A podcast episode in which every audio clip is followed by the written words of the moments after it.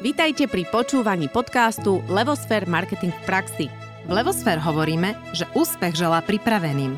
Na cestu k úspechu vás najlepšie pripraví biznis marketingová stratégia od Levosfér a každý štvrtok cenná dávka marketingovej praxe a vedomosti s Ankou Sabolovou a Naďou Kacera. Výkonnostný marketing je v marketingu často spomínaný pojem. Dokáže firme priniesť zisk, no aj smutnú tvár, ak nie je správne nastavený.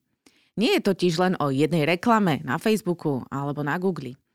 O tom, ako s ním začať, ako ho správne nastaviť a na čo si dávať pozor, sa budeme dnes rozprávať s Jurajom Saskom. Pekný Juraj, deň. Vítajte. Aj Ďakujem. vám krásny deň. Juraj, vy ste začali s online marketingom počas štúdia na Coventry University vo Veľkej Británii. No a ste zakladateľom digitálnej agentúry Visibility, z ktorej sa postupne stala full-servisová agentúra. Tak poďme teda rovno do toho rozhovoru, lebo tým pádom vyzerá, že ste najkompetentnejší práve na túto tému performance marketingu, s kým sa môžeme rozprávať. A poďme si to hneď úvodom vysvetliť, čo je v podstate ten performance alebo výkonnostný marketing. Ako by ste to charakterizovali? Neviem, či najkompetentnejší, lebo z mojej pozície po tých rokoch už vlastne fyzicky nič nerobím, takže už som už, už len manažujem a už v podstate viem o tom len rozprávať, ale nie to robiť.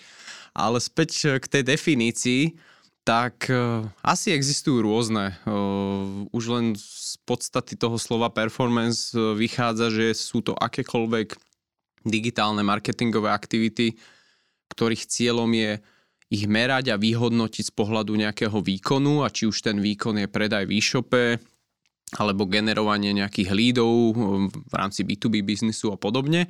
No a keď si to rozdelíme na drobné, tak typicky to bývajú aktivity typu uh, určité typy uh, platených kampaní, napríklad na Google, na Facebooku, kde znovu cieľom je priviesť tých ľudí, aby urobili, urobili tú konverziu.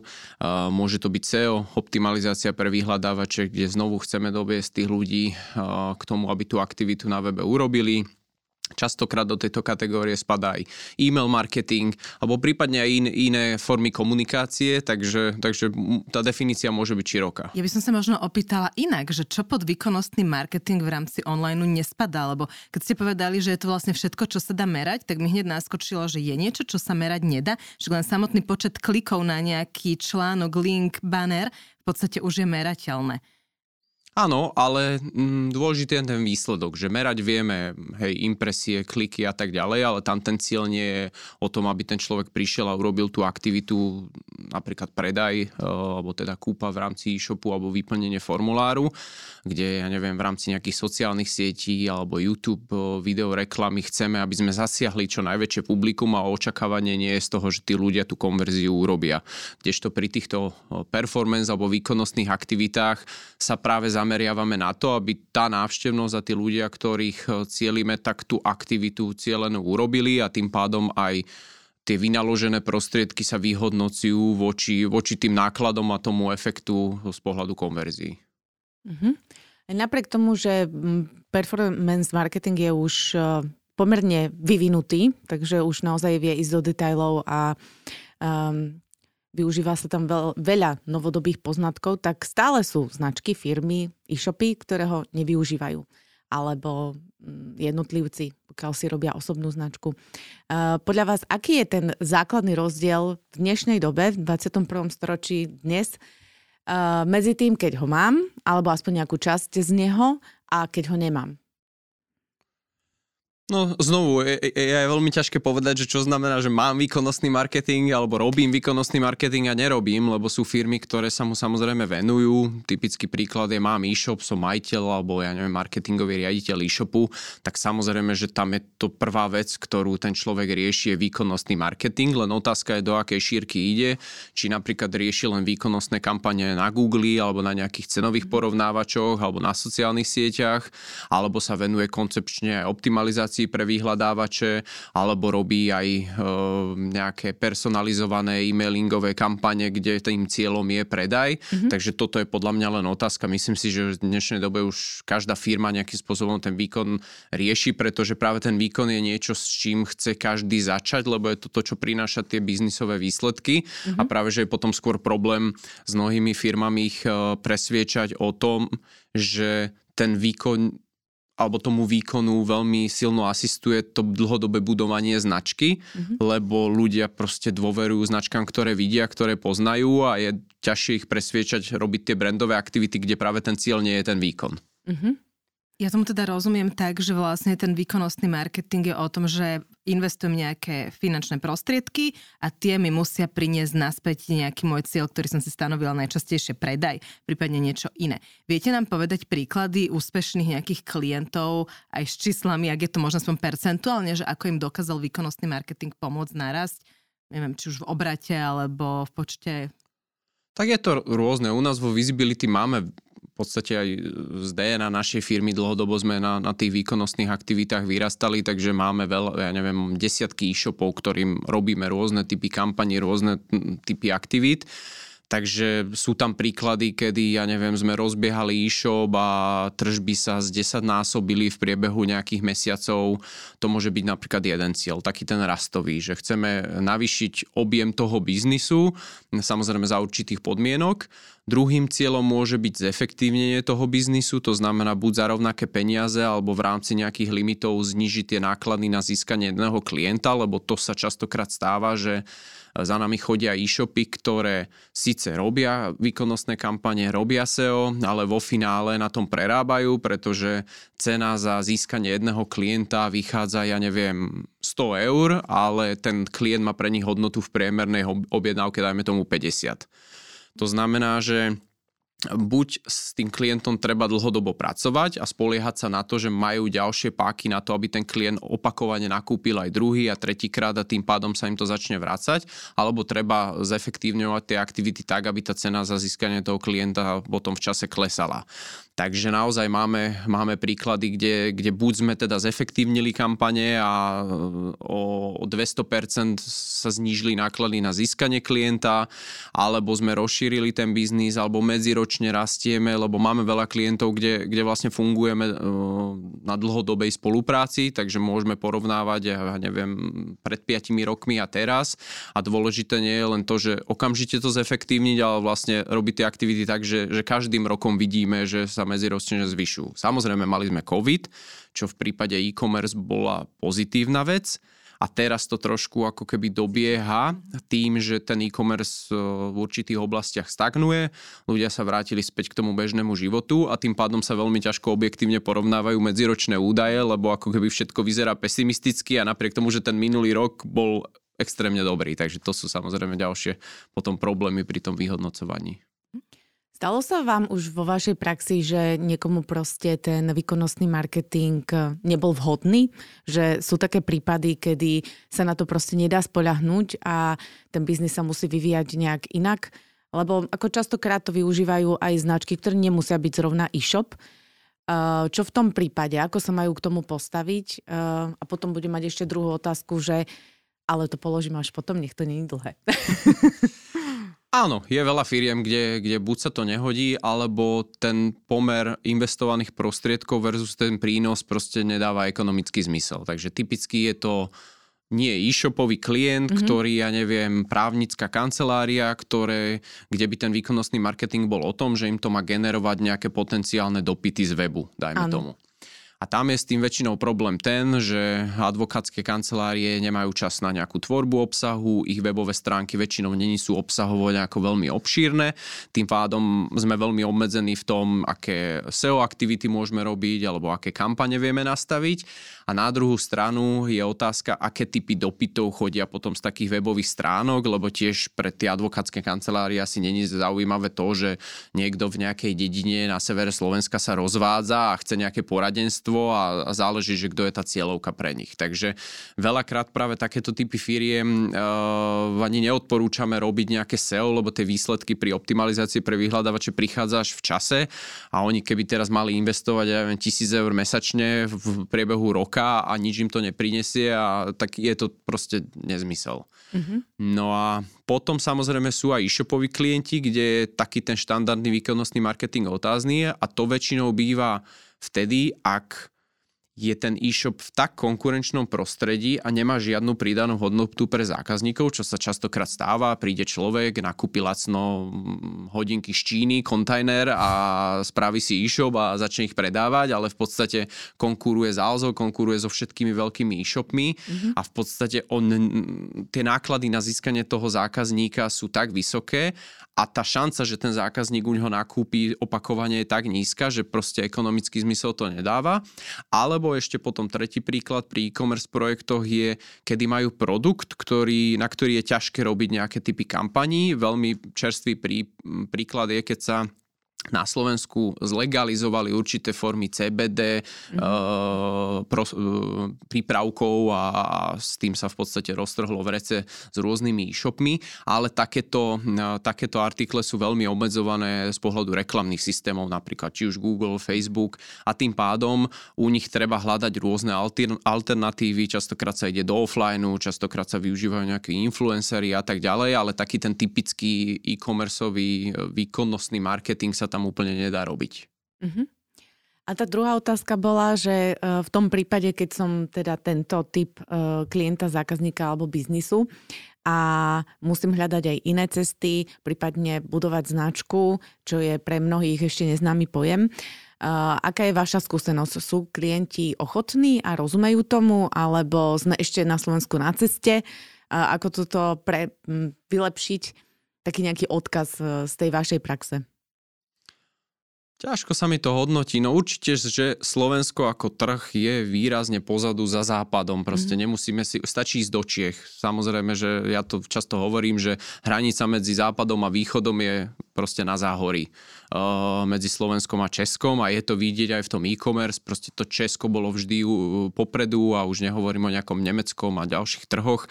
Takže z tohto pohľadu si myslím, že je tam priepasný rozdiel a je to tu pár rokov pozadu a tým pádom naozaj, ak som hovoril, že, že keď vznikne nejaký e-shop alebo rozvíja sa, tak všetci začínajú robiť ten výkonnostný marketing a tie brandové aktivity idú do úzadia, lebo tie, to sú tie, ktoré mi pália aktuálne peniaze a v tom danom momente nič neprinášajú. A je len veľmi málo nejakých majiteľov alebo, alebo riaditeľov, ktorí samozrejme tie brandové aktivity chápu a sú ochotní investovať do niečoho, čo v podstate sa prejaví v horizonte roku, roku a viacej.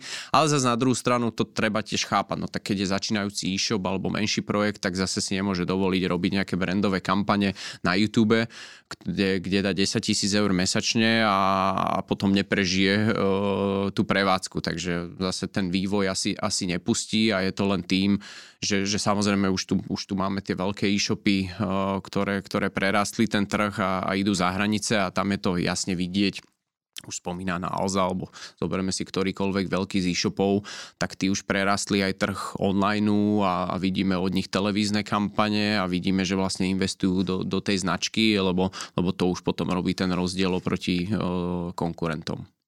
Mm-hmm. Poďme na to teraz už tak trošku praktickejšie, že som teda e-shop, chcem začať robiť performance marketing, potrebujem ho, bez neho neviem predávať. Ako na to vôbec ísť, ako k tomu pristúpiť, ako si zvoliť ciele, stratégiu, čo sú vlastne tie základné odporúčania? Tak my väčšinou vždy, keď začíname s nejakým podobným projektom, tak sa robí v úvodzovkách taký setup, kde, kde sa definujú úvodné veci, ktoré proste ten e-shop alebo, alebo akýkoľvek projekt, ktorý robí výkonnostné aktivity, by mal mať definované. To znamená ujasniť si v tom, že kto je teda tá moja cieľovka a, alebo nejaké persony v rámci tej cieľovky, ktoré chceme, chceme osloviť, zmapovať si trošičku aj ten trh lebo výkonnostný marketing už je potom len prostriedok, však vy to asi, asi najlepšie viete u vás, že, že darmo príde klient, ktorý chce robiť SEO a PPCčka a vôbec nemá ujasnenú cenotvorbu alebo zlý, zlý pozicioning alebo proste nechutný web alebo čokoľvek proste, čo... Nefunkčný často. Ne, nefunkčný, čo, čo úplne brzdí vôbec potom akúkoľvek ďalšiu aktivitu. Uh, ale teda keď sa vrátim k tým našim, keď, kedy už my nastupujeme, že, že už riešime ten výkonnostný marketing, tak je to presne toto, zadefinovať si nejaké persony, koho chceme osloviť. Bežne robíme na úvod nejakú komplexnú analýzu kľúčových slov, aby sme vedeli, čo tí ľudia vôbec na, na internete hľadajú, lebo to je taký dobrý vstup potom k tomu, že jednak ako máme nastaviť nejakú štruktúru toho webu alebo nejaké kategórie, ako ich máme nazývať aký typ obsahu do budúcnosti tvoriť, na aké kľúčové slova sa oplatí, oplatí nastavovať kampane, Eh, na čo sa zobrazuje napríklad konkurencia, čo, čo nemá tento konkrétny e-shop. Takže to je, to je taká domáca úloha na úvod a potom v podstate jeden z prvých krokov je asi, asi pustiť tie najvýkonnejšie formáty, ktoré väčšinou pri e-shopoch sú Google vyhľadávanie, eh, shoppingové kampane na Google, remarketing, eh, prípadne možno na sociálnych sieťach nejaké typy kampaní, ak je to taký typ produktov, príklad nejaká móda alebo niečo podobné, čo, čo k tým sociálnym sieťam ako Facebook a Instagram má veľmi blízke a tí aj z týchto klikov sú ochotní nakupovať. No a potom, keď chce ten e, e-shop fungovať dlhodobo, tak, tak e, samozrejme je to budovanie dôveryhodnosti tej domény, čo má tiež viacero krokov kontinuálna tvorba obsahu, nejaký ten link building a práca s tým webom, lebo toto sa potom v nejakom strednodobom horizonte prejaví aj v tom, že začne narastať tá, tá organická, tá neplatená návštevnosť a čokoľvek, čo oni potom vypublikujú na tom webe, či už nové produkty alebo nejaký obsah, tak má potenciál sa chytať v tom vyhľadávaní, takže toto vie byť fajn zdroj. A potom moje odporúčanie je asi pri e-shope, ktorý už funguje nejak, nejakú aspoň krátšiu dobu a má nejakých zákazníkov, tak tak začať riešiť aj e-mail marketing, lebo ten tiež zďaleka nie je mŕtvý, funguje fajn a je to dobré, pretože väčšinou to konkurenčné prostredie je tak silné, že ako som už spomínal, tie náklady na získanie nového zákazníka častokrát e, prevyšujú e, ten zisk z neho. Takže my v podstate vo väčšine prípadov potrebujeme, aby ten zákazník bol spokojný, e, aby opakovane nakupoval a okrem nejakého remarketingu a spokojnosti a zákazníckého servisu, tak práve ten e-mail marketing je možno taká najjednoduchšia cesta. No a potom ešte mi napadajú z kampaňových vecí možno nejaké cenové porovnávače ako Heureka alebo Prizemania, ktoré tiež, keď som vyslovene e-shop a mám produkty, kde, kde tí ľudia v tej zákazníckej ceste chodia na porovnávače, tak to tiež dáva zmysel. Ja by som sa k tomu opýtala, tam ste spomenuli, že pracovať na dôveryhodnosti domény. Čo to znamená? Ako sa dá na nej pracovať, okrem toho, že mám nejaké základné certifikáty? Áno, to je tak, taká tá technická vec, ale dôveryhodnosť domény skôr z toho technického pohľadu ešte súvisí s jej vekom, to je tiež veľká bariéra, keď vzniká nový e-shop, zaregistruje si úplne novú doménu, tak v podstate z pohľadu Google, lebo to je, to, teraz sa bavíme o tej dôveryhodnosti z pohľadu Google ako vyhľadávača, ktorý rozhoduje, že ktoré stránky vo vyhľadávaní zobrazí a ktoré nie a on na to má kopec rôznych parametrov, ktoré posudzuje. No a jeden z tých parametrov je samozrejme aj nejaký vek domény, jej história, ako dlho na nej bol obsah, ako, ako sa tam tvorí obsah, koľko toho obsahu má, ako je čerstvý a tak ďalej, ako je štrukturovaný. To už by sme možno zachádzali do nejakých technických on-page SEO záležitostí, že ako majú byť titulky robené ako kategórie.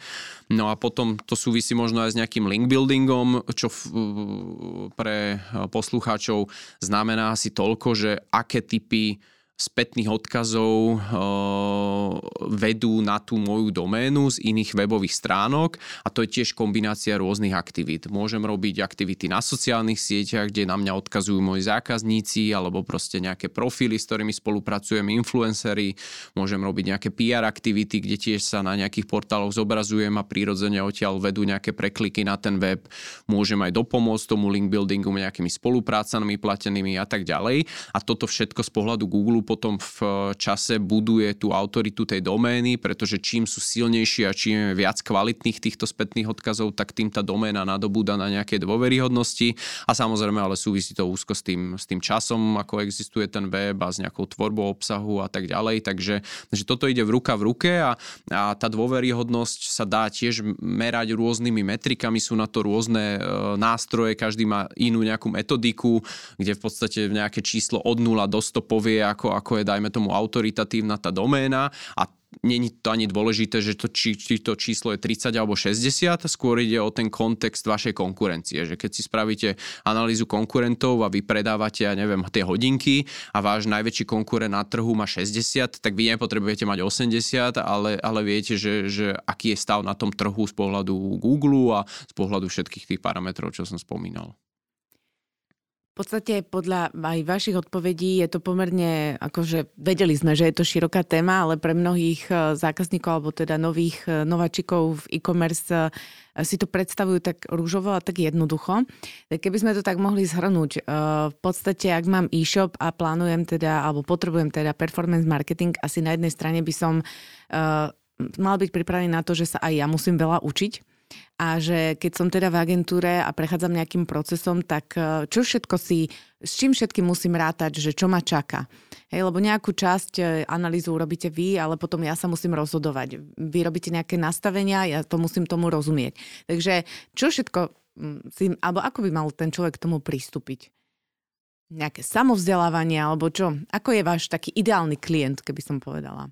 Začínajúci ale. Veľmi komplikovaná otázka, lebo napríklad ja nemám žiaden svoj vlastný e-shop uh-huh. a ani si neviem predstaviť zakladať v dnešnej dobe nejaký e-shop, lebo presne veľa ľudí si to predstavuje veľmi idylicky, však mám super nápad, mám nejaký fajn produkt, dneska veľa, ja neviem, počas covidu vzniklo kopec projektov, ľudia boli doma, začali vyšívať a keramiku robiť a neviem čo všetko lenže naozaj z môjho profesného hľadiska je to toľko veľa vecí, že nestačí mať pekný e-shop. Keď chcete mať pekný e-shop, tak do toho investujete niekedy aj desiatky tisíc eur, mm-hmm. ale nemáte nič, to znamená, že treba robiť kampane. Tí ľudia začnú prichádzať, ale zase riešite cenotvorbu a, a či máte všetky dostupné, dostupnosť toho tovaru, zákaznícky servis, či tí ľudia vôbec dôverujú vašej značke, či ju poznajú predtým a tak ďalej. Takže naozaj naozaj, že neviem si predstaviť vôbec ja sám za seba aj s mojimi skúsenosťami rozbiehať nejaký e-shop, takže klobúk dole pre všetkých, čo sa do toho pustili a, a boli aj úspešní. A k tomu procesu, tak áno, vždy je to, že agentúra má kopec know-how, vie pripraviť výstupy, ale ten samotný buď majiteľ alebo človek, čo má ten e-shop na starosti, tak presne mal by, mal by tým veciam rozumieť, uh, mal by vedieť aj on sám investovať svoj čas, pretože tá agentúra potrebuje niekoho na tej druhej strane, kto mu povie o tom biznise, dosť kontroluje ten výstup, tie výstupy, my napríklad v agentúre vieme tvoriť obsah do blogu. Dá sa to, máme rôzne typy copywriterov, podľa témy ich, ich vieme nabrifovať, ale znovu musí tam byť ten klient, ktorý povie, aká má byť tonalita toho obsahu, ako si to predstavuje, dávať spätnú väzbu k tým článkom a tak ďalej. Takže e, všetko si to vyžaduje nejaký čas a musí byť hlavne e, možno zdatný v číslach, Mm-hmm. To je podľa mňa veľmi dôležité, vedieť sa vyznať v tých analytických dátach, vedieť, že čo je podiel náklade na obrate a ako si vyhodnotiť výkon, e, efektivitu tých kampaní a tú výkonnosť a zmerať si to. A podľa mňa taká, taká tretia vec okrem toho času a, a nejaké zbehlosti v číslach a v matematike a štatistike a v takých tých biznisových je aj to, že e, tie nádoby sú veľmi prepojené, že keď robím, ja neviem, SEO, alebo robím PPC kampane, tak oni sa výrazne ovplyvňujú medzi sebou a to sú online kanály. Ale do toho pri, prichádza aj offline, že v dnešnej dobe sú znovu nejaké letáčiky alebo to, že ten človek videl niekde billboard alebo vidí Google reklamu a nakoniec nakúpi cez telefón. Sú rôzne prípady a s týmto sa veľakrát stretávam, že tí klienti vyhodnocujú ten daný kanál oddelenie od toho všetkého ostatného. A povedia si, dobre, SEO funguje, PPC nefunguje, sociálne siete nefungujú, ale funguje mi, ja neviem, nejaká offline aktivita a tak ďalej. A veľmi odporúčam, keď je to e-shop, aj keď to môže znieť trošku alibisticky, ale zobrať si celkové náklady na všetky moje marketingové a možno nejaké obchodné aktivity a zobrať si celkový výkon tej firmy a tam sa pozera na to, že či ten balík všetkých aktivít, ktoré robí, funguje, nefunguje. Samozrejme môžeme ísť potom čiastkovo a vyhodnocovať efektivitu jednotlivých aktivít ale veľakrát tie nádoby sú proste prepojené.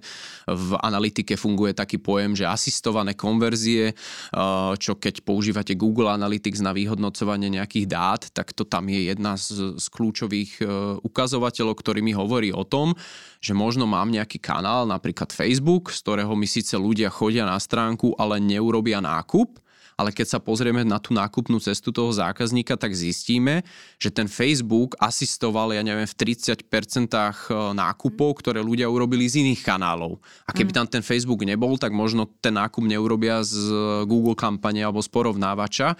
Takže mať ten kontext tých dát je asi veľmi dôležité, lebo veľmi ľahké je povedať, že dobre, toto nefunguje, vypínam to a pozerať sa na to oddelenie a to, toto je asi taká, ja neviem, otvorená mysel alebo, alebo vedieť sa na to pozrieť trošku s nadhľadom. No. Ja mám dve otázky teraz ja. Jedna je, keď sme pri investíciách, hovorí sa, že čím viac investujem do výkonnostného marketingu, tým viac klientov dostanem. Dá sa to tak akože zjednodušiť a povedať, že naozaj, keď chcem rásť, tak keď neinvestujem tisíc, ale tri tisíc, tak porastieme, neviem, 30%, 300% rýchlejšie? Dá aj nedá. Ten trh sám o sebe, zoberme si Slovensko, tak alebo akýkoľvek trh, tak má určitý strop, to znamená znovu príklad tým hodinkám, ktoré sme už začali, tak e, keď e, na Slovensku je 10 tisíc ľudí, ktorí si mesačne kúpia hodinky, tak darmo budem dávať do kampaní, ja neviem, 100 tisíc eur, keď proste viac ľudí na tom trhu nebude, ktorí tie, tie hodinky si chcú kúpiť, takže to je nejaké jedno obmedzenie. Druhé obmedzenie pri tých zvyšovaných rozpočtoch, že častokrát e, si treba určiť cieľ, že či môj cieľ je maximálna možná efektivita pri tej kampani alebo aktivite. Poviem príklad, investujem tisíc eur a obrad z takej kampane je 10 tisíc eur. To znamená, že, že tá rojka je tam veľmi zaujímavá, je to jednak desiatim a tak ďalej, ale keď investujem 2000 eur do kampane, tak možno obrad bude už len 15 tisíc. A teraz si potrebuje ten majiteľ tiež povedať, že OK, stále je fajn, lebo tú maržu má dostatočnú na tom produkte a ide čo, čo, s cieľom čo najväčšieho zásahu na tom, na tom trhu, získanie čo najväčšieho množstva e, zákazníkov, aj keď možno na úkor tej marže, alebo chce, chce fungovať tak, že, že bude mať čo najvyššiu maržu na tých produktoch a tým pádom sa ten rozpočet nedá zvyšovať, dá sa možno len hrať s tým, ako, ako je efektívny. Takže moja skúsenosť je, že áno, dá sa zvyšovať rozpočet, ale má to nejaký trhový strop a zároveň čím viac potom v čase zvyšujeme ten rozpočet, tým sa znižuje tá efektivita prírodzenia a už, už je to len na tej matematike, že či to dáva zmysel alebo nie.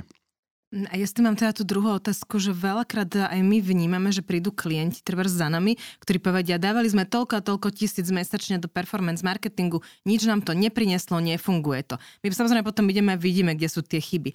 A z vášho pohľadu, ja ich nechcem teda ako keby menovať, vieme povedať treba 3 alebo 5 základných vecí, čo si musia skontrolovať tí klienti predtým, než ten performance marketing začnú robiť. Ako my sme to už trošku načrtli, len sa mi to žiada práve pri tých investíciách, lebo veľakrát ako naozaj to vnímame, že nám povedia, a sú to tisíce niekedy eur a tí klienti sú sklamaní, ale pritom si neuvedomujú, že proste predbehli niečo, čo malo byť predtým. Že čo je to must have, čo musí mať, aby mu ten performance fungoval pokiaľ to konkurenčné prostredie povedzme zdravé, není to príklad čínske hodinky a tak ďalej.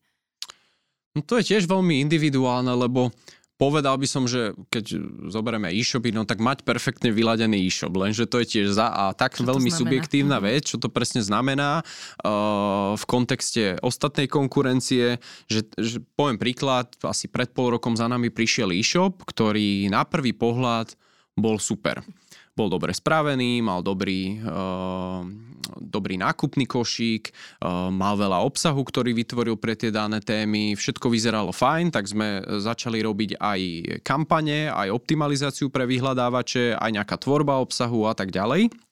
No až keď sme na to nabehli, tak sme odhalili prvé problémy. Jeden z tých problémov sme vedeli už pri začiatku, že ten e-shop nie je vôbec indexovaný alebo veľmi minimálne indexovaný zo strany Google. Čo to znamená? Že on síce mal stovky podstránok na, na rôzne produkty a obsah, ale Google ich nezobrazoval nikde a neboli ani len vedené v indexe Google. To znamená, bol tam nejaký technický zádrhel, ktoré, ktorý bolo treba vyriešiť. Toto sme riešili s programátorom asi 3 mesiace, lebo my sme veľmi rýchlo identifikovali, čo to má byť, ale ten programátor na strane e-shopu to nevedel vlastne. A keď už sa to zmenilo, tak zase trvá nejaký ten mesiac, kým Google to celé preindexuje, začne zobrazovať a proste tá nábehová krivka tam je kľudne aj pol roka, kým tie nejaké prvé výsledky začnú prichádzať.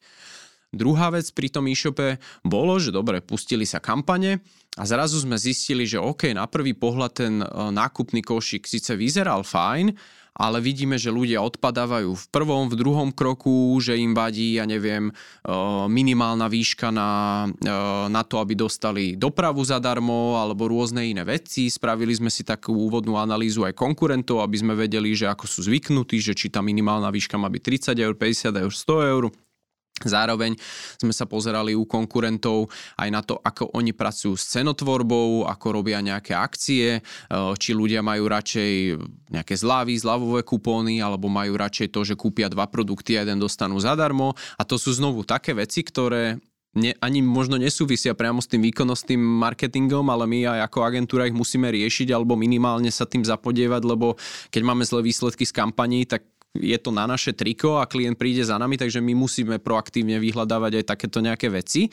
Ale ako som povedal, ne, nedá sa to všetko hneď pozrieť na začiatku a úplne najhoršie je, keď ten e-shop má minimálnu históriu a nevieme sa pozrieť spätne na nejaké dáta a z toho si pozrieť aj nejaký potenciál výkon, výkonu alebo, alebo niečo, čo nefunguje. Lebo je super, keď e-shop funguje rok, má nejaké kampane, my sa pozrieme a jasne tam identifikujeme nejaké chyby, zlé ciele a kľúčové slova, nemajú spustené takéto widgety a tak ďalej, že, že dá sa to pekne pozrieť, že, že kde je ten priestor narast, ale ako náhle ten e-shop má minimálnu históriu a nevieme, nevieme si to porovnať, tak si v podstate cucáme z prsta a potrebujeme tie kampane alebo aktivity spustiť, aby sme vedeli, že čo tam potenciálne je potom zle.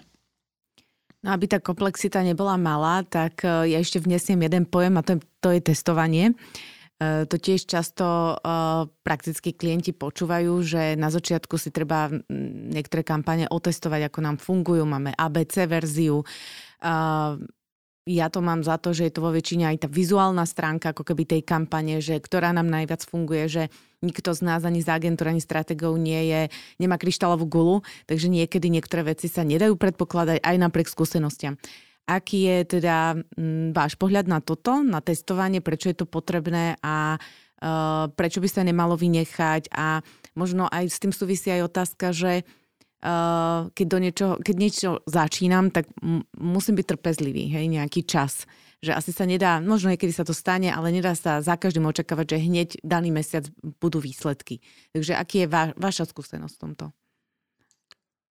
No AB testing alebo celkovo nejaká optimalizácia konverzného pomeru alebo AB testovanie je super cesta. Takže či už nasadzujem kampane a robím presne toto, že mám viac variant titulkov alebo viacej nejakých kreatív na banery, mm. tak, je, tak je to ideálne pustiť ich všetky, zozbierať nejaké dáta a potom, potom na zvyšok kampane alebo zvyšok času nasadiť už len to, čo funguje najlepšie. Takže toto je úplne fajn cesta. Druhá vec a pri AB testovaní není tá kampaň alebo tá kreatíva, ale je ten web samotný alebo to, kam tých ľudí smerujem. Tam sa s tým tiež dá vyhrať, lebo keď to veľmi zjednoduším, niekto má rád červené farbičky, niekto zelené a, a tá klientela nejako vníma ten web alebo, alebo veľkosť obrázkov alebo cenotvorbu alebo čokoľvek, takže aj, aj s tým sa dá potom veľa, veľa zefektívniť, lebo k tomu by som možno povedal jednu dôležitú vec, že častokrát je mnoho e-shopov o tom, že ako keby investujú veľa peňazí do veľa aktivít a už to je o tom zvyšovať, zvyšovať rozpočty, ale práve sa pozrieť na tú mieru konverzie toho e-shopu a tam je obrovský priestor na optimalizáciu, lebo oni dávajú 10 tisíc eur mesačne, robia všetko možné, ale vlastne zo 100 zákazníkov u nich nakúpi len jeden, čo je proste 1% miera konverzie a vieme, že potenciál toho trhu je kľudne aj 2-3%, takže akákoľvek proste vylepšenie buď tej existujúcej kampane alebo toho webu, keď povedie k polpercentnému zvýšeniu, tak zrazu proste majú toho investovaného balíku v úvodzovkách zadarmo oveľa viac zákazníkov. Takže toto je dobrý pohľad, že pozrieť sa na to aj, aj, aj z tejto strany. Tie výsledky. Pri kampaniách by mali asi prvé čísla byť za 2-3 mesiace a vedieť sa rozhodnúť, čo zhruba funguje, čo nefunguje. Takže Mm-hmm. Tam určite vždy dávam aspoň takto 2, 3, 4 mesiace. Pri niektorých aktivitách, ako to spomínaná optimalizácia pre vyhľadávače, tam je to minimálne pol roka až rok a, a znovu záleží aj od toho, že či je to už zabehnutý e-shop, ktorý existuje 15 rokov a my prídeme a upravíme nejaké, ja neviem, štruktúru toho webu a zrazu tie výsledky za 2-3 mesiace je vidieť, alebo je to skôr začínajúci e-shop, kde naozaj treba na tom pracovať a, a tie výsledky začnú prichádzať, alebo taký ten hokejkový graf e, začne prichádzať až neskôr. Tak Takže, takže to je zhruba e, nejaký časový rámec. No ja by som možno ešte spomenul aj to, že niektoré veci možno není sú tak drahé, ako sa môžu zdať, aspoň myslím, že relatívne. To znamená na úvod si aj ten majiteľ e-shopu vie spraviť, či už s pomocou agentúry alebo aj sám, kopec dát z trhu, lebo máme nástroje, ktoré mu povedia, aký je objem vyhľadávanosti a čo robí konkurencia, sú rôzne nástroje na analýzu konkurencie, vie si zmapovať v podstate ten trh, takže už z toho vie urobiť nejaké možno aj biznisové rozhodnutia. Dajú sa veľmi rýchlo v dnešnej dobe spraviť prieskumy normálne na vzorke tisíc respondentov relevantné štatisticky, kde kde v podstate cez online panely za 1000-1500 eur má naozaj odpovede na rôzne otázky typu kto je konkurencia, aká je spontánna znalosť z nejakých značiek, alebo ako ľudia zvyknú nakupovať nejaký produkt, alebo prečo niekde nakupujú. To znamená, že za pomerne dobré peniaze, že bola, kedy sa tie prieskumy robili za, za drahé peniaze, lebo potrebovalo sa ísť do ulic a zbierať dotazníky a dneska sú rôzne online panely, ktoré sa dajú a za 2-3 týždne mám výsledok a, a viem sa z toho zariadiť. No a potom vlastne aj tieto, tieto AB testovania sa dajú, dajú na, na to uplatniť a zároveň ešte jedna zaujímavá vec, že aj pri tých AB testovaniach sa dajú robiť tzv.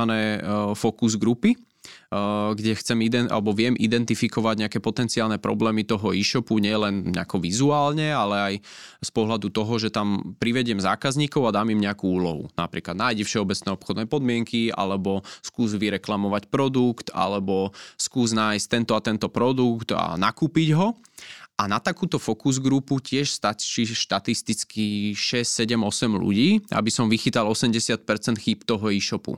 Takže ja keď si nájdem 8 rôznych ľudí, ktorých na dve hodinky posadím za počítač a dám im nejaké scenáre a potom sledujem to, že kde sa zasekli, čo nevedeli urobiť, tak vlastne z takéhoto pomerne jednoduchého prieskumu viem vychytať veľa chýb toho e-shopu. Mm-hmm. Pomenuli ste, Juraj, veľa nástrojov, ktoré vedia tí shopisti využiť, aj tie online panely. Vieme povedať konkrétne, keď nás niekto počúva, že čo si môže pozrieť, alebo čo, aký nástroj mu vie pomôcť na začiatku?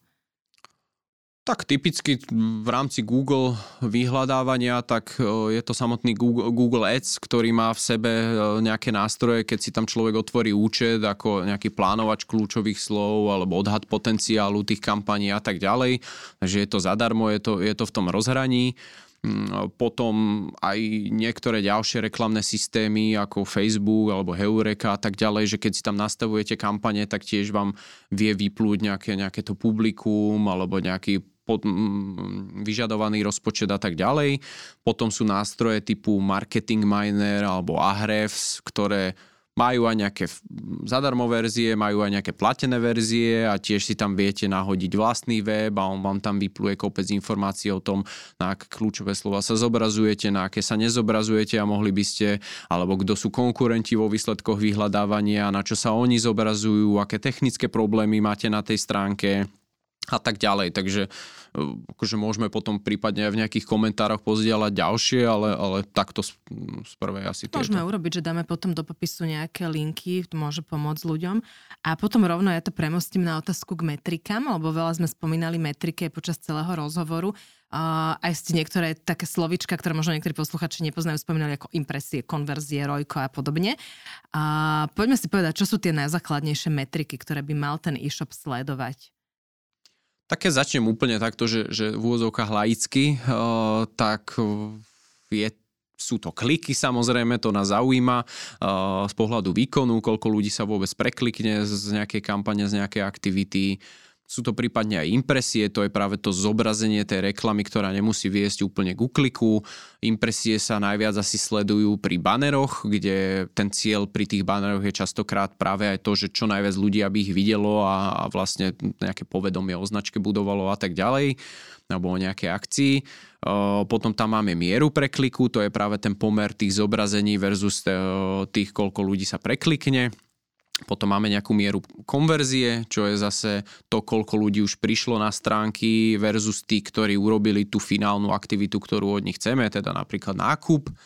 Potom tam máme cenu za preklik, čo je veľmi dôležité možno sledovať, kde, kde nás zaujíma to, keďže väčšina tých e, reklamných systémov alebo aktivít je nejakým aukčným systémom robený, takže čím viacej inzerentov uh, inzeruje na nejaké kľúčové slovo, tým je tá cena za preklik vyššia, takže to je samozrejme zaujímavé sledovať, ale vo finále vždy je možno jedno, že koľko je cena za preklik alebo koľko je nejakých klikov a vo finále ten e-shop asi zaujíma to, že Uh, koľko je cena za získanie toho zákazníka alebo za, za nejakú konverziu. To znamená, získal som zákazníka a vo všetkých tých aktivitách ja som na neho musel investovať, dajme tomu 30 eur.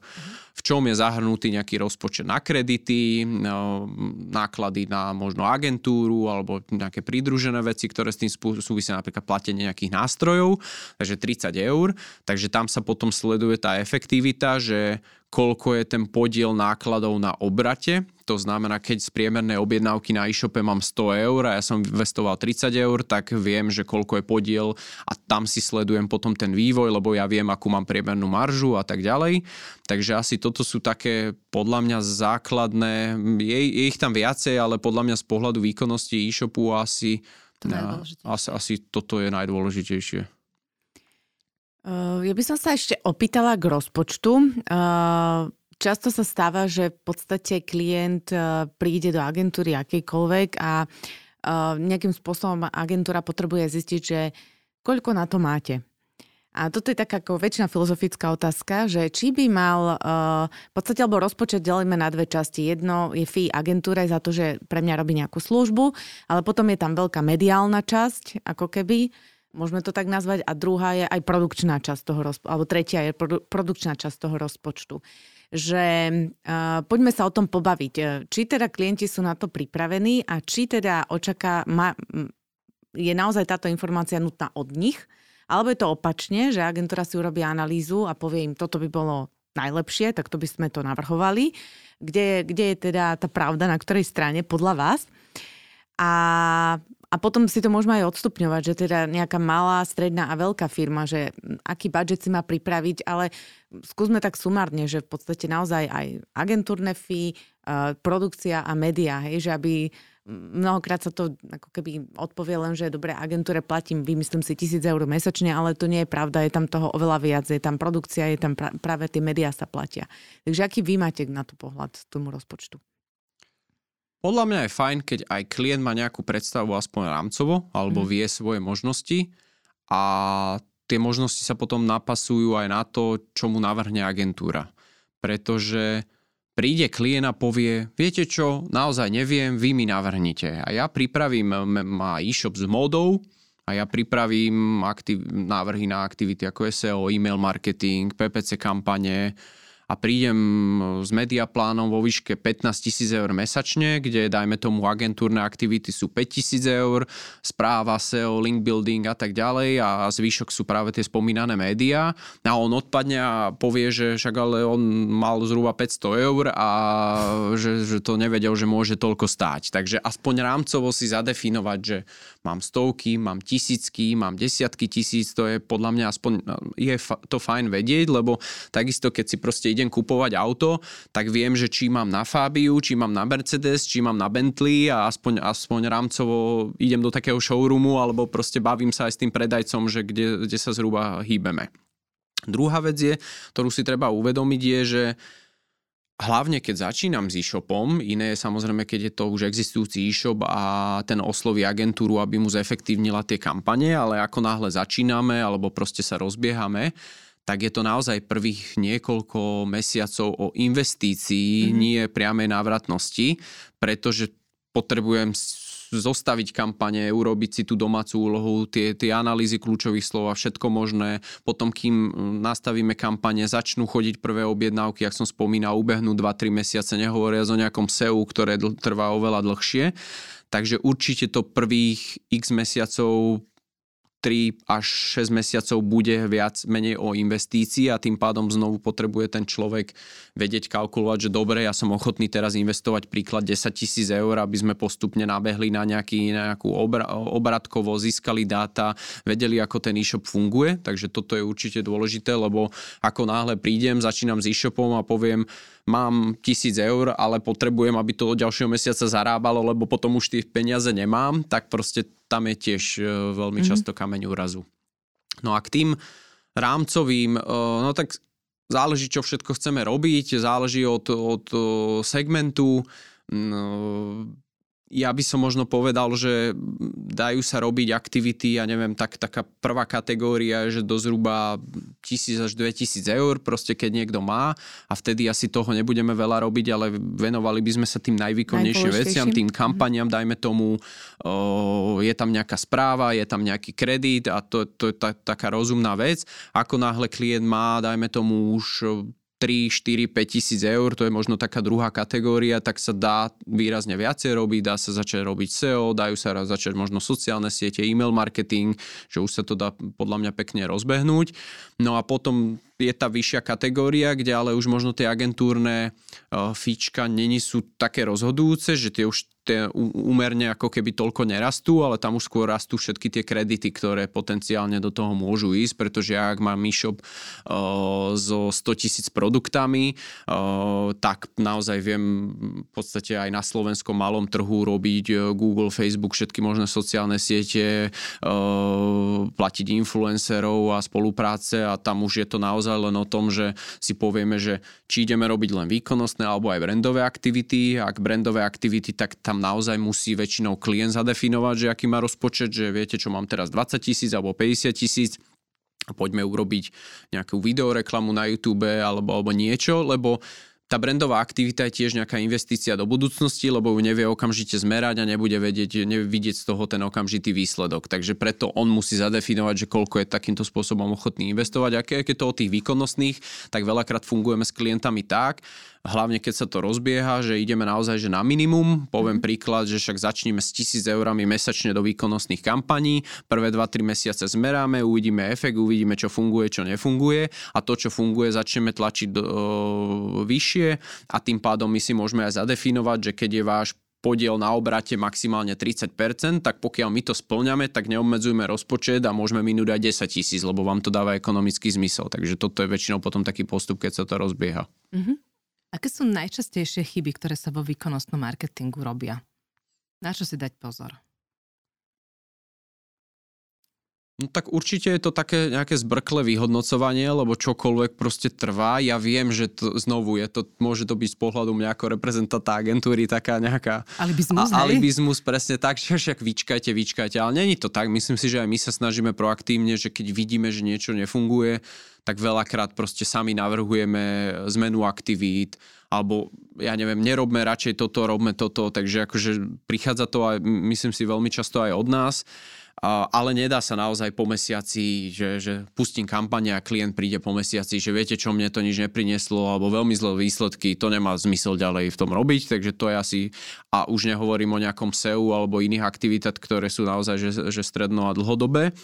Takže to je podľa mňa možno taký, taký prvý problém. Druhý problém, s ktorým sa veľmi často stretávame, že klient chce robiť všetko, má dáme tomu aj na to peniaze, a veľký bottleneck, alebo proste, jak sa to po slovensky povie, úzke hrdlo, je na strane klienta uh, a ich nejakých možnostiach implementovať veci na tom webe. To znamená, že koordinácia s programátorom, my môžeme vymyslieť kopec vecí za mesiac, ale pokiaľ ten klient povie, že viete čo, toto zapracujem o rok, toto ne, nemám čas, alebo ja neviem, máme nápady na to, aký obsah tvoriť, aké nové obsahové sekcie na tom vytvoriť a keď buď to teda urobíme my a máme dosah aj na ten web, aj na ten obsah, ale ako náhle toto není v našich rukách, tak sa spoliehame na to, že ten klient bude mať nejakú kapacitu a toto je veľakrát kameň úrazu, že nápadov by bolo, aj čísla sú super, ale proste nemáme odpovede, čakáme 3 mesiace, klient je na dovolenke, nie, potom programátor je preč a tak ďalej a, a tam to veľakrát potom stroskotá.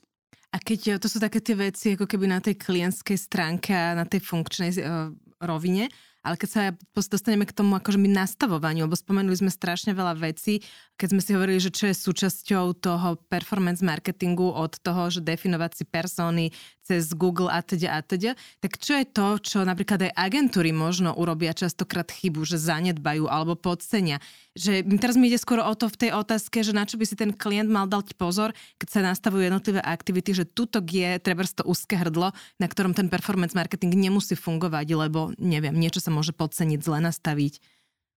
Veľakrát to je samotné nastavenie webovej analytiky, že že buď sa neurobi tá domáca úloha a nenastaví sa tá analytika správne, ešte v dnešnej dobe, keď aj to GDPR sa tak úzovka sprísňuje a, a nie veľa ľudí možno dáva tie súhlasy a tým pádom sa nám skresľujú aj nejaké analytické dáta, tak to je o to, o to dôležitejšie mať čo najviac dát.